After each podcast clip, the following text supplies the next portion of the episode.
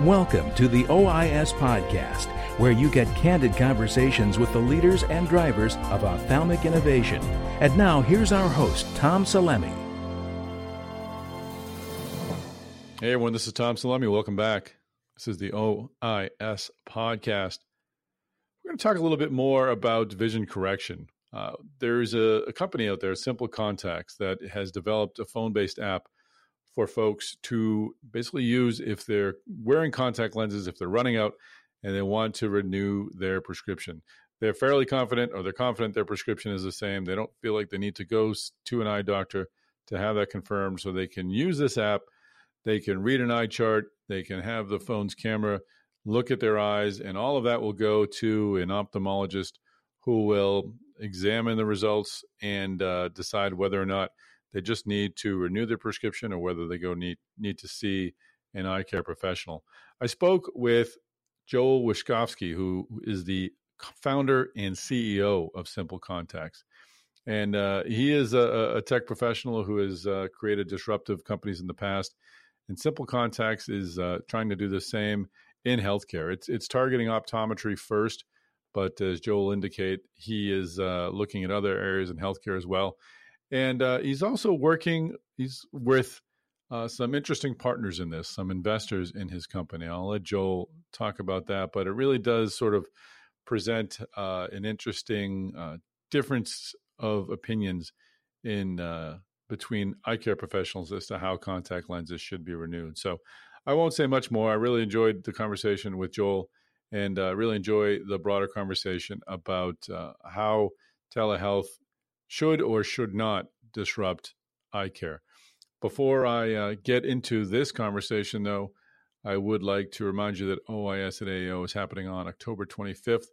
The OISX Gala is happening the night before.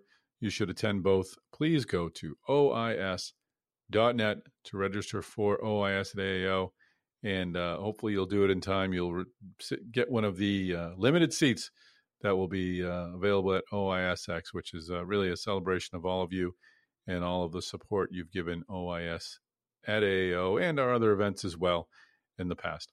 Now let's get into this conversation with Joel Wiskowski.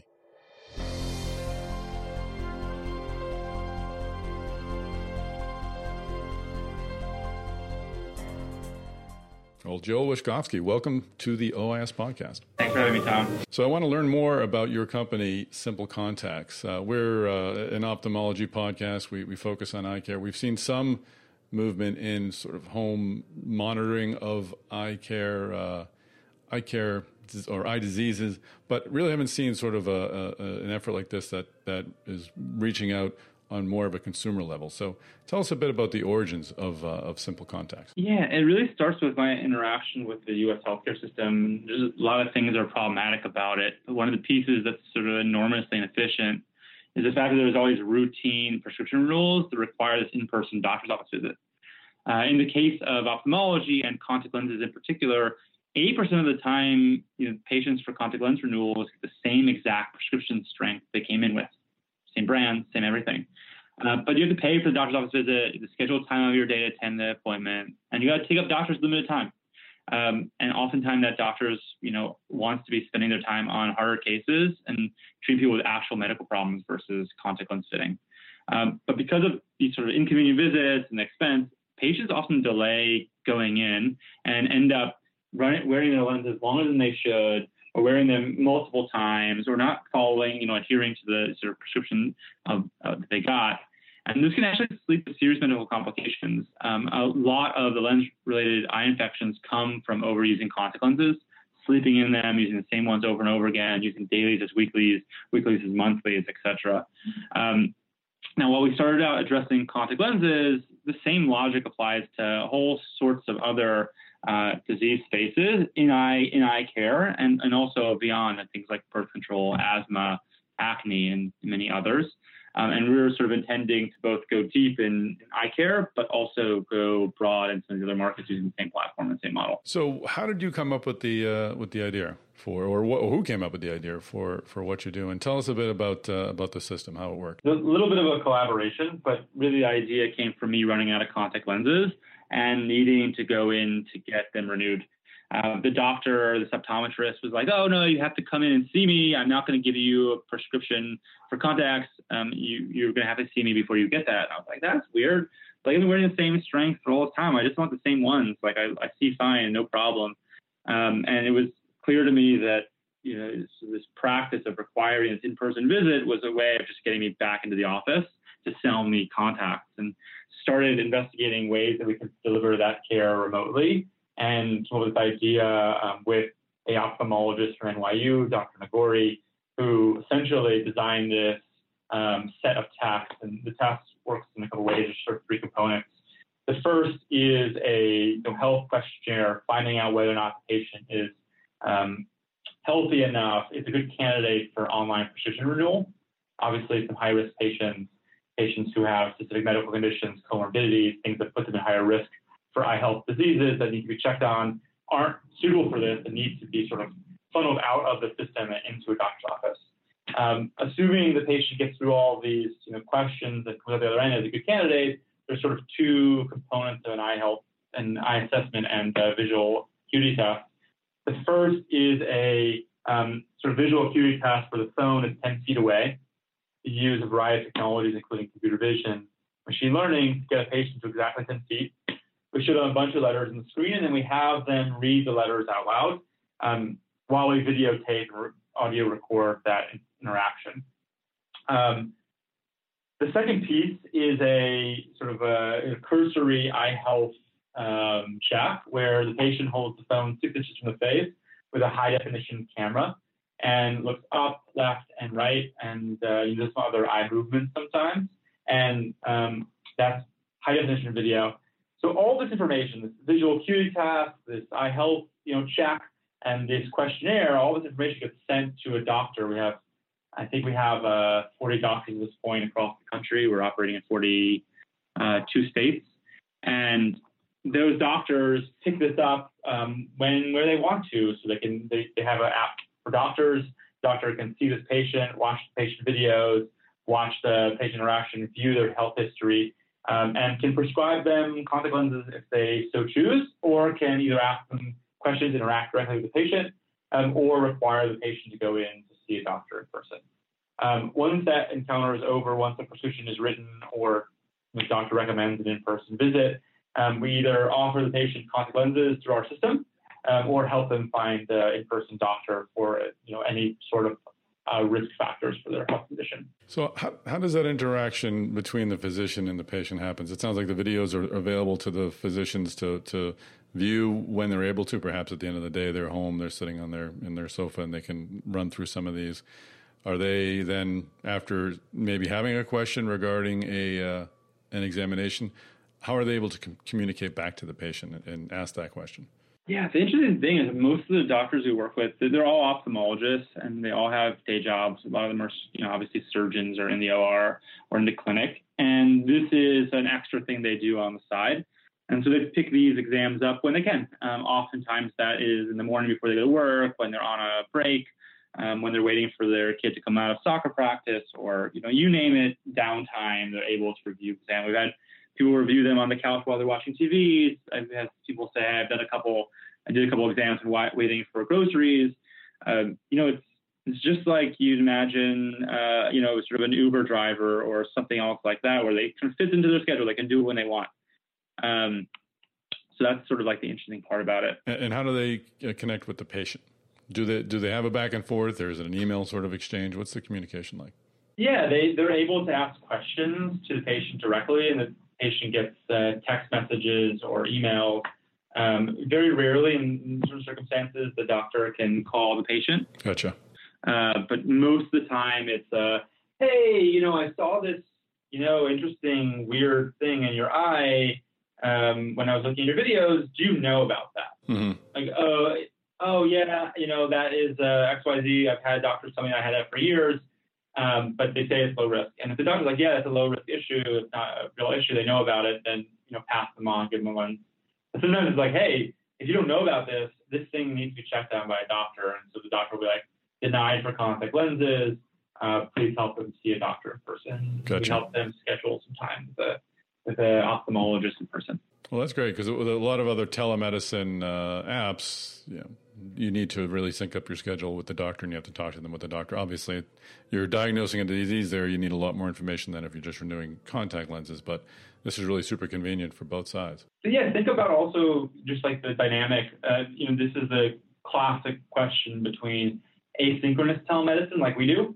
Mm-hmm. The doctor and the patient are not synced at time, and you don't need to like schedule doctor's time, um, which leads to all its own issues, right?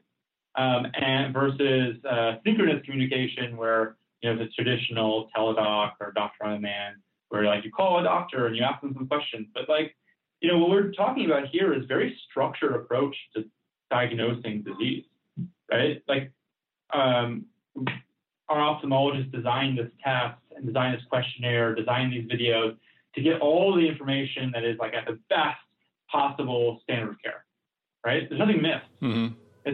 Completely standardized. All the information. And if a patient is outside of the standard of care, like it, when the doctor is reading it, reading their you know chart, it's big red button like this is not this patient is not suitable um, or this patient like this is a flashing red light like check on this check on this um, and the downside the down sort of stream benefits of using this model versus this video encounter is like because we get the structured data we have all of this interesting healthcare data that can be used to diagnose disease when I call doctors on demand or I call a Teladoc or I call a doctor on the phone, like I don't get any data.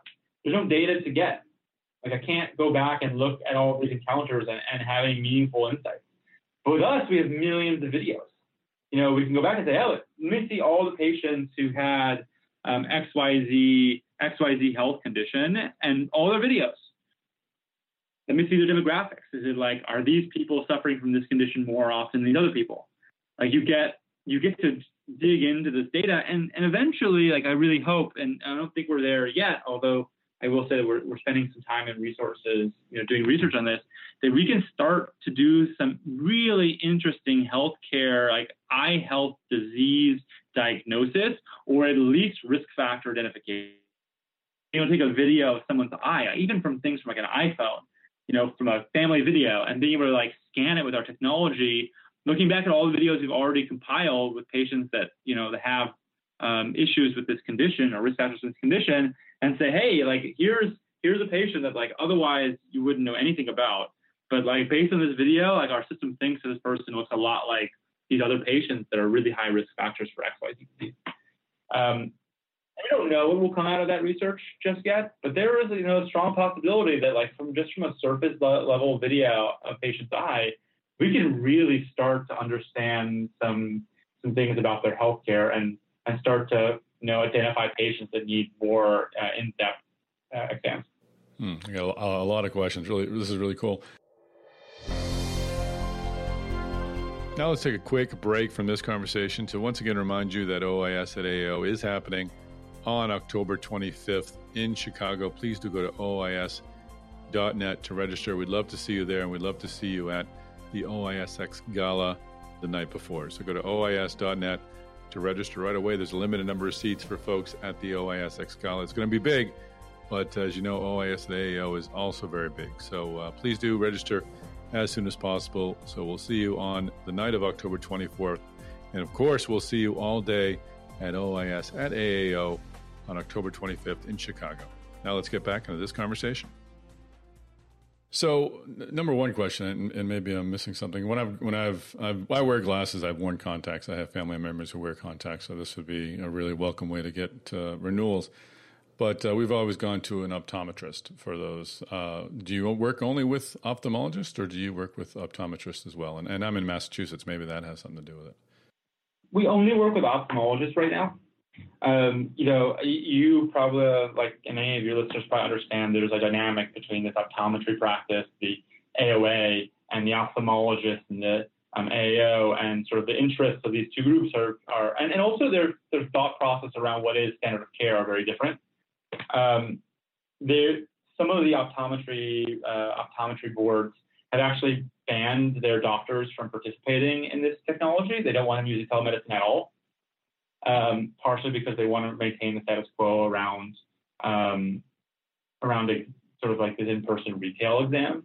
Whereas the ophthalmology like world as like as a whole in bulk, like like just I fundamentally haven't met anybody that haven't met like dissenters, like real dissenters here have embraced telemedicine. Said like, wow, being able to do this, cutting the stage of the way that Simple Contact is doing, collecting, like getting patients like out of our office that don't need to be there, being able to do this sort of do this in a safe way at scale directly to patients is super interesting and super great for our profession and for patients, and we want to support it. And so you look around the table for Simple Contact, and we're a well-known entity within ophthalmology. You know, some of the some of the really big names and some leaders in the field, like the the two past presidents of ASCRS, um, uh, Dr. Dodick, the former head of ophthalmology for NYU, Dr. Kim, who runs ophthalmology at uh, um, at Duke for for cornea. Uh, these people are, are are both getting involved in what we're doing on the research side from a, from a medical um, advisory capacity, and also saying coming to us directly and saying, I want to invest in this company. I want to help you guys grow, and putting their own financial capital to work uh, because they believe in it. And these are, weren't people we went out there and sort of pitched on it.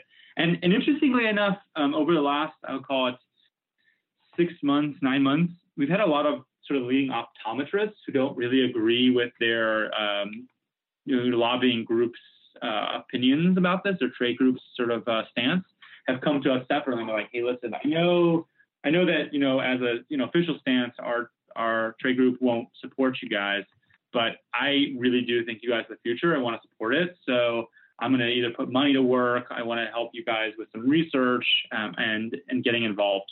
So that's sort of, uh, where we are with that dynamic and how we fit in.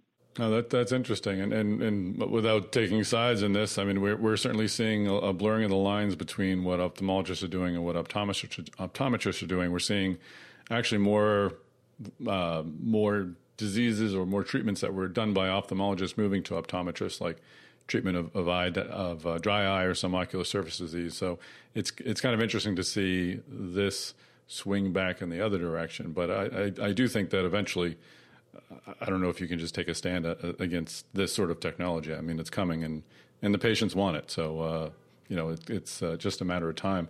The, the, point that I would make to your to your listeners um, is that this is not a medical issue. Like people who don't support what we're doing aren't doing so from a medical from a medical issue um, or or sort of pushback, um, clinical pushback. They're all coming at it from a trade perspective, from a competition standpoint. This is not like leading optometrists saying, what you're doing is unsafe and like here are 10 different ways you're screwing up patients' lives. This is the optometry trade group coming out and saying what you're doing is unsafe. And really, if you look at what they're, you know, were founded for, why they exist, is to protect the retail and business interests of these retail clinics. And fundamentally, that is sort of a conflict of interest. Um, ophthalmologists who don't, you know, honestly, like ophthalmology, you know, has more vested interest in keeping patients' um, eye health um, at the highest levels, and they they support us in mass. Um, that that makes sense. Yeah, no, that, and, and I wanted to ask about that, and and you you're you're not an ophthalmology person. This isn't your background, but this is your third. I think your third company.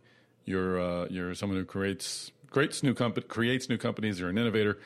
How are you finding working with the ophthalmologists? You sort of answered this before, but uh, as as a population, as a profession, uh, it sounds as if they're they're totally open to this kind of innovation and to, to bringing new technologies into uh, into eye care.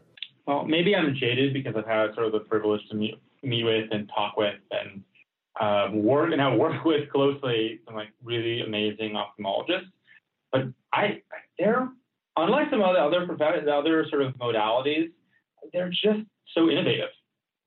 They they they're looking for the latest greatest technology. Ophthalmology is really like cutting edge tech, right? Um, using like first to use lasers and and uh, really thinking broadly about how to innovate in the space. Um, and unlike you know, some of the other modalities where you know it only affects a certain number of people, um, ophthalmology affects everybody. Eye eye health around the world is a major issue, especially in developing countries. And a lot of these people are, you know, we're dealing with issues in, in sort of Western countries things like cataracts and glaucoma, these things are also impacting people overseas in ways that like completely change, like completely change economy, right? Like there are places in the world where you know cataracts and um, you know premature blindness are impacting the GDP of these countries. Um, and these people are they're not just sitting on their on their hands saying, okay, well we'll just deal with the you know, first world problems. Like they're coming out there with really interesting solutions and high tech solutions to these problems. Nope, and I, and I'm jaded as well. I mean, we are, our our meetings are the ophthalmology innovation summits for that reason. Ophthalmologists are incredibly innovative and uh, and always eager to push for new uh, new technologies. So, how did you come to? Uh, well, let's talk a little bit about the the business side of things. How are how are you paid, and uh, and is it, is it all private pay? And uh, and how do you see this company growing going forward? Yeah. So we get paid by the patient. It's, uh, it's sort of like the, this entire business rests on this idea that we're going to create services that patients want to pay for and choose. Um, not services they're forced to choose by their insurance companies, not ones they have no choice to use, not like the only, you know, optometry clinic in town, but services that are good and create value and they choose to pay for out of their own pocket. Um, that being said, the you know uh, patients often have high copays for specialist visits like ophthalmology and optometry, and so we we aim to make our service the, the exam itself less than the cost of a copay. So it's, it's a twenty dollar visit. Um, you get a prescription, one year prescription for contacts. Um, and then on the flip side, if a patient wants to buy contact lenses from us, we also sell contacts as a business. So to have two components to the business. We, we sell this $20 uh, healthcare visit. Um, a lot of that money goes to managing the the uh, the doctor network, paying physicians, uh, paying for licenses and medical malpractice, and all the other things go into running a you know clinic. Um, and then um, patients who choose to buy contact lenses from us can do so, and um, and then also as a line of business. So the physicians who participate are they're paid per uh, per examination that they do? Yeah, they're paid per examination they do, no matter whether or not they refer to in person or whether they write a prescription for contacts. Interesting. So, where do you see this uh, this going? I mean, you could, you, as you mentioned, there's there's a number of opportunities in eye care. Um, I talked about dry eye earlier. I mean, I could see opportunities in, in clinical trials and things like that. If you're monitoring someone's eyes, this would be a great way to do it. How how do you grow this company? Where where might we see other applications in eye care and uh, and outside of eye care?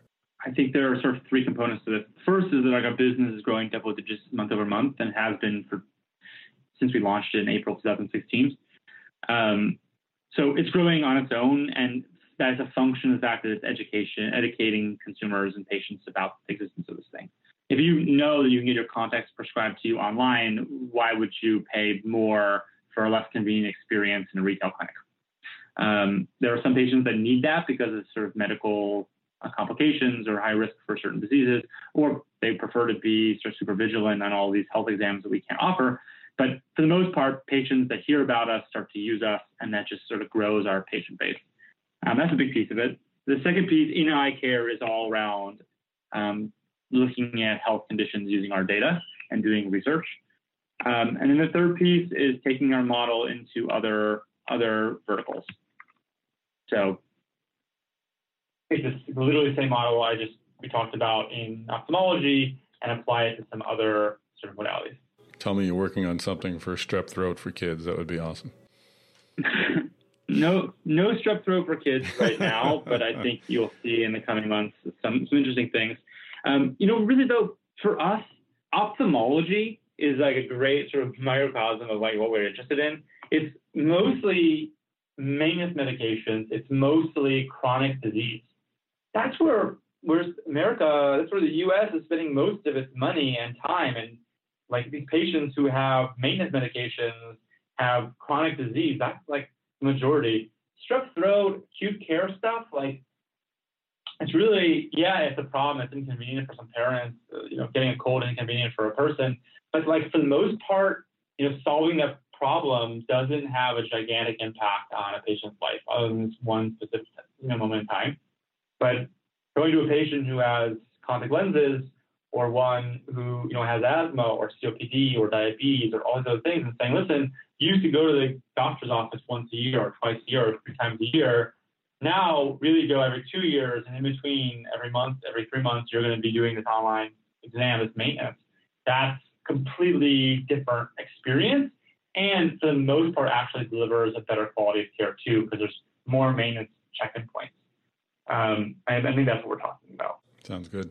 Final question. I just want to ask about uh, your financing. You raised money recently. Uh, tell us about that process and, and how did uh, can you identify any of the ophthalmologists who have come in to invest and, and what are your capital needs going to be going forward?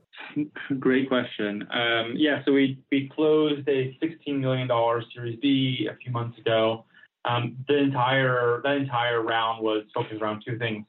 Um, one, scaling our current business is growing extremely fast, and you can imagine that as the business grows, top line grows, number of users grows into the millions, um, we are in a position where we need to sort of get ahead of that growth in terms of our compliance operations teams, our customer service, like all of those systems in place for um, for one level of business need to be different as sort of growing and growing into that. Um, the second piece is to start to explore this in other verticals. Um, I don't know. We're, you know, from a financing perspective, we're, we're really, really good place. We've been fortunate to raise, obviously, around $26 million plus some, you know, un, untalked about money. And we're in sort of like a spot where we can sort of choose our own own direction now. Do you like having the ophthalmologists, the physicians as investors? Yeah, I do. Um, we we did something really unique actually in the Series B. I don't know that many healthcare companies have done this. Um, obviously, we have a number of like very well-known ophthalmologists who have put money into the company. Um, but we also, in during this round, went out and said, okay, um, KOLs we have in the ophthalmology space, like you know people who run these big, uh, big departments. Hey, um, we want to do the same thing for other verticals. Do you know doctors of your similar caliber in X, Y, Z modalities? And we went out and we raised uh, millions of dollars from independent doctors and other verticals who are interested in seeing this thing come to their space. So now we have sort of like this not it's an informal advisory board, it's like an email list, this, group of people that love what we're doing, have put their money into it and are advocating, hey guys, I'm seeing this in our space, like you gotta do this, you gotta do this, you gotta do this. And we can sort of push them, pull them for ideas, for help, for um, writing letters for us or for helping us design technology. Awesome, that's a great idea. It's, I'm glad that uh, that worked out. We certainly know of a lot of ophthalmologists who are uh, doing direct investing. Uh, it's interesting that it's and certainly some in orthopedics and cardiology we've seen as well. But uh, it'd be interesting to see more doctors sort of get a little skin in the game and, and get some motivation to bring new tech into what they're doing. Well, Joe, it's a great story. Appreciate your taking a few minutes to uh, to share it with us. Thank you so much for your time, Tom. All right, folks. Well, that is a wrap. Don't forget, please help out the podcast. Tell your friends. Let them know about uh, the OIS podcast. Let them know what you like about it and get them listening. The more people listening, the better. Please do subscribe to the podcast. We want to send these things directly to your listening device in the future, so subscribe right away. Finally, reach out to me. I am on Twitter at MedTechTom. You can also email me directly, tom at healthegy.com. Healthegy, of course, is spelled like the word health, followed by the letters E G Y. Healthegy is the producer of the OIS podcast and many, many great events like OIS at AAO, which is happening next month, October 25th in Chicago. Please go to OIS.net, register for OIS at AAO, and we'd love to see you at the OISX Gala as well, which is happening the night before. We're going to be there to celebrate our 10th OIS at AAO, and we want you to be there. So go to OIS.net, register right away, and we'll see you in Chicago.